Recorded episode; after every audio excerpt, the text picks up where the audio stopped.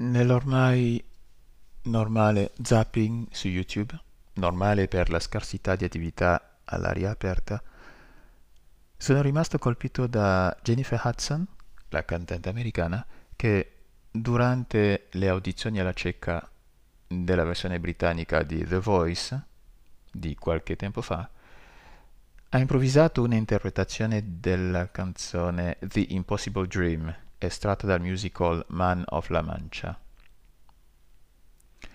Dopo aver sentito diverse altre versioni di quel brano, sono stato colpito dal testo molto profondo. La canzone fa più o meno così. To dream the impossible dream, to fight the unbeatable foe, to bear with unbearable sorrow, to run where the breath dare not go, to right the unrightable wrong, and to love pure and chaste from afar, to try when your arms are too weary, to reach the unreachable star. This is my quest to follow that star, no matter how hopeless, no matter how far, to fight for a right without question or pose, to be willing to march into hell for that heavenly cause. And I know if I'll only be true to the glorious quest, that my heart will lie peaceful and calm when I lay to my rest. And the world will be better for this, that when man, scorned and covered with scars, still strove with this last ounce of courage to reach the original star. Una roba del genere.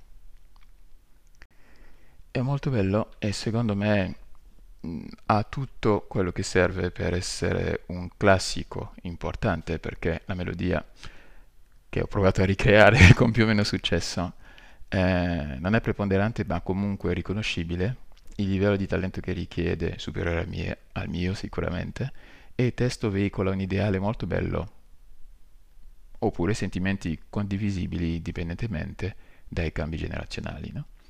Ma mi è rimasta in mente una domanda. Perché il titolo è The Impossible Dream? Perché impossible?